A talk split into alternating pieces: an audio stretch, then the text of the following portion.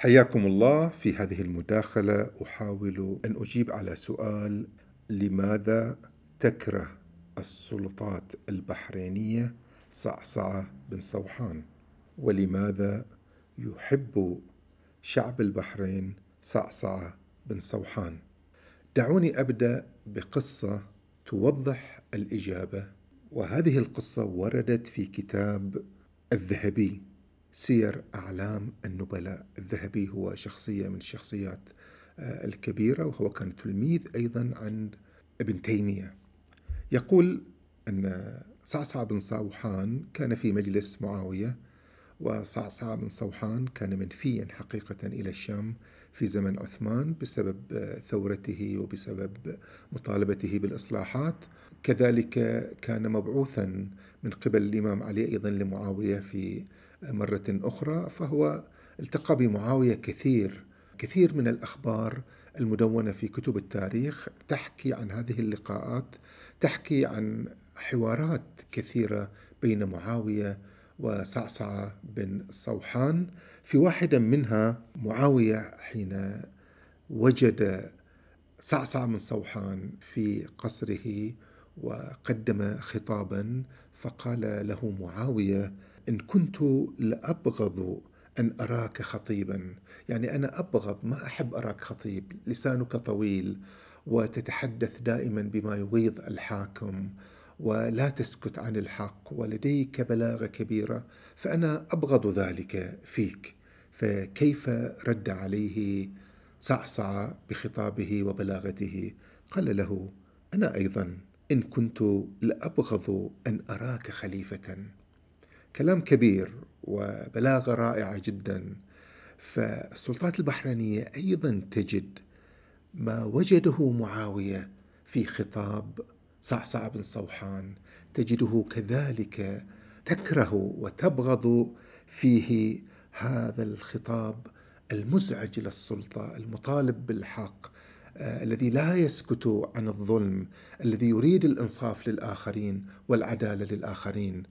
كذلك السلطات البحرينية لا تريد أن تسمع هذا الصوت وشعب البحرين أيضا من جانبه الآخر يبغض أيضا أن يرى معاوية خليفة ويبغض أن يرى كذلك من يمثل نهج معاوية يمثلها يمثل نهج معاوية بالتسلط، ظلم الآخرين، بالاستئثار بالسلطة، بعدم مشاركة السلطة، بتحويل السلطة كذلك إلى ملك عضوض.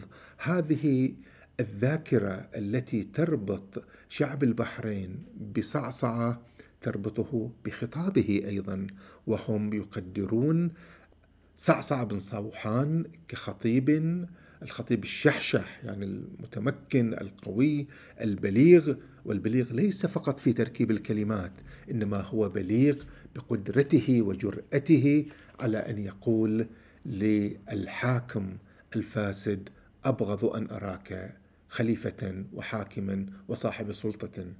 ولاحظوا هنا كلمة أبغض أو أكره وأنا استخدمت في العنوان كلمة أكره لأن لا فعل يفسر ما تقوم به الحكومة البحرينية والسلطة البحرينية اليوم من منع لزيارة هذا المقام ولزيارة هذا المسجد ولزيارة هذا القبر.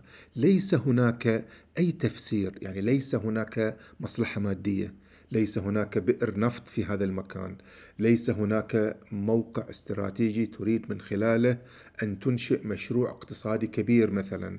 ليس هناك مصلحة مادية فلا يوجد شيء يدفع السلطة البحرينية لأن تغلق هذا المكان أو أن توعز إلى آه، التكفيريين والمتعصبين ليقوموا بتخريب المكان أو لينشروا مقالات آه، تشكك في أن هذا المكان هو قبر لصحابي وقبر لتابعي وقبر لشخصية لها مقام عالي جدا. لا يوجد ما يفسر ذلك غير البغض والكره والحقد وهذه أمور أصبحت اليوم من ضمن مهمات الخطاب الحقوقي، الخطاب الحقوقي يسعى لإيقاف الكراهيات، يسعى لتقليلها، يسعى لمحاربتها، يسعى لفضحها، لذلك آه، أنا شخصيا لا أجد سببا يفسر ذلك غير الكراهية، طبعا هذه الكراهية أيضا هي مبنية على أسباب عقائدية ومبنية كذلك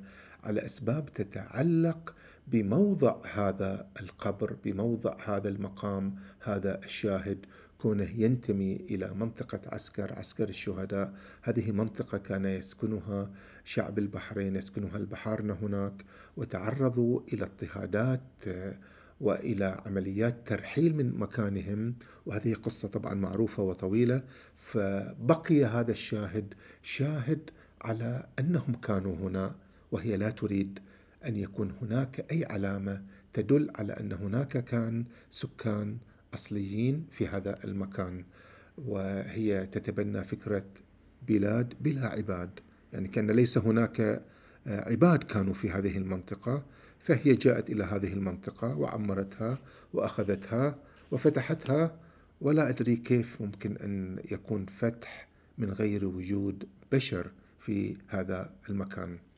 كذلك أنا أقول إن هذا خطاب كراهية لأن لا يعوز السلطات البحرينية البحث عن مسوغ. مثلا إذا كانت هذه السلطات لا تؤمن أن هذا المقام هو قبر فليكن شاهدا فليكن مقاما. هناك مسوغات شرعية لهذا الموضوع. مفتي الديار المصرية الشيخ علي الطنطاوي وأحد كبار علماء الأزهر وأحد كبار علماء الفتوى في الأزهر. هذا الشيخ الجليل يقول أن المسلمين ابتكروا فكرة المشاهد وفكرة المقامات لكي يتذكروا هؤلاء يتذكروا الصحابة يتذكروا التابعين يتذكروا العلماء. ويعطي أمثلة. يقول السيوطي مثلا عاش في القاهرة ودفن في القاهرة ولكن أهالي اسيوط أقاموا له بناء. كذلك صعصع بن صوحان لو لم يكن على سبيل المثال قد دفن هنا إلا أنه من أهل البحرين وهو من قبيلة عبد قيس وهناك اعتزاز كبير به وبأخيه زيد وبنوا لهم مقاما. على سبيل المثال هذا تخريج. آه، كذلك يعطي الشيخ الدكتور علي الطنطاوي مثال آخر. الإمام الحسين السيدة زينب رأس الإمام الحسين. والكثير الكثير من الأمثلة يقول أن هذه الأمثلة تعطي مكانة لهؤلاء الأشخاص في نفوس المسلمين وهي لا تتعارض مع الشرع ولا يوجد أي مسوغ لأن تقوم بحملة كراهية لكي تغلق هذا المكان أو لكي تقوم بمصادرة هذا المكان لا يوجد أي مبرر لذلك غير الكراهية وغير الحقد وغير التحامل وغير إثارة الفتن ضد آه، أبناء الدين الواحد والمجتمع الواحد والوطن الواحد. قدم أيضا مثال آخر مقام وشاهد ومسجد الصحابي أبو أيوب الأنصاري. اليوم هو آه، يسمى السلطان أبو أيوب. السلطان أيوب آه، في تركيا. هذا ليس قبره. هذا له قصة كبيرة في فتح القسطنطينية. هذا الشاهد أو القبر كان بمثابة إلهام روحي كبير جدا.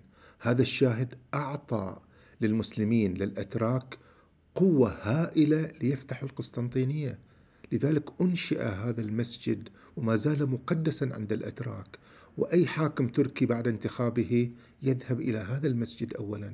وإذا كان لديه خطاب مهم للأمة خطاب مصيري للأمة يذهب إلى هذا المسجد.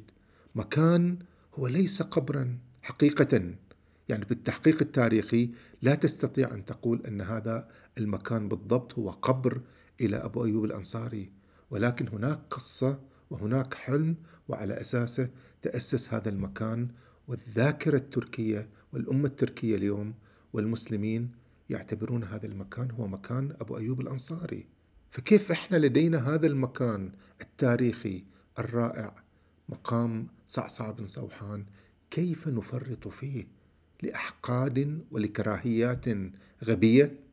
آه، نعود إلى مجلس معاوية بن أبي سفيان سنعثر أيضا على قصة أخرى بطلها, بطلها أيضا صعصع بن صوحان وهي تعيننا على الإجابة على سؤال هذه المداخلة. تقول القصة أن صعصع بن صوحان كان في مجلس أيضا معاوية وتكلم عند معاوية بكلام أحسن فيه لأنه خطيب بليغ فحسده عمرو بن العاص فقال هذا بالتمر أبصر منه بالكلام. هذا بالتمر أبصر منه بالكلام. يريد أن ينتقص من مقام صعصع بن صوحان. يقول أن هذا يعرف في التمر أكثر مما يعرف في الكلام. وهنا طبعا يشير هو إلى عبد قيس الذين سكنوا البحرين واستوطنوها واشتغلوا في زراعة النخيل. تركوا هجرات هجرات البدو وأصبحوا متحضرين.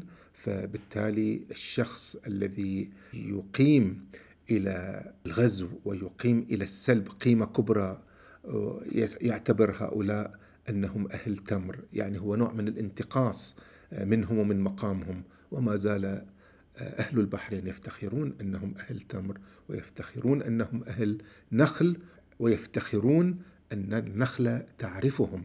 فكيف رد عليه صعصعة؟ قال له أجل.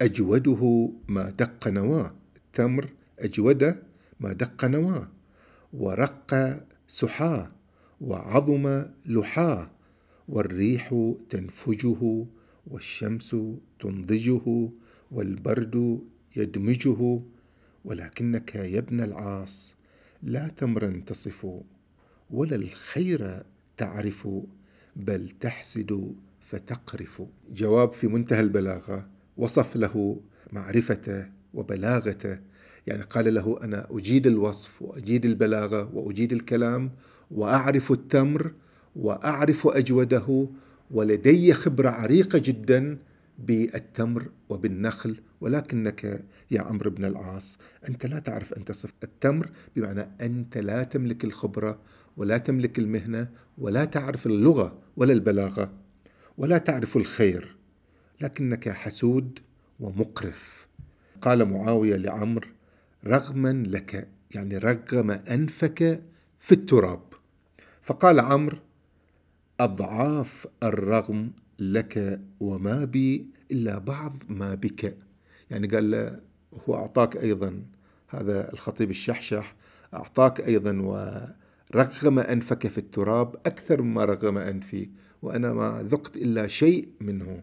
هكذا صعصع دائما يستخدم اللغة للانتصار للحق. واسكات الظالمين. لذلك لا يحبه من يريد اسكات الآخرين، لا تحبه الحكومات التي تريد اسكات الآخرين وتريد اسكات المعارضة ولا تريد أن يكون في البلد من يستخدم الكلام ببلاغة وبإنصاف من أجل الانتصار إلى الحق. يحب شعب البحرين صعصعة لأنه امتداد إلى بلاغة الكلام المنتصرة بالحق. وإلى الحق وليس امتداد إلى الكلام المزيف وإلى السلطة المزيفة وليس امتداد لاستخدام اللغة من أجل أن تنتصر إلى الحاكم إلى إلى الحاكم ذي الملك العضوض.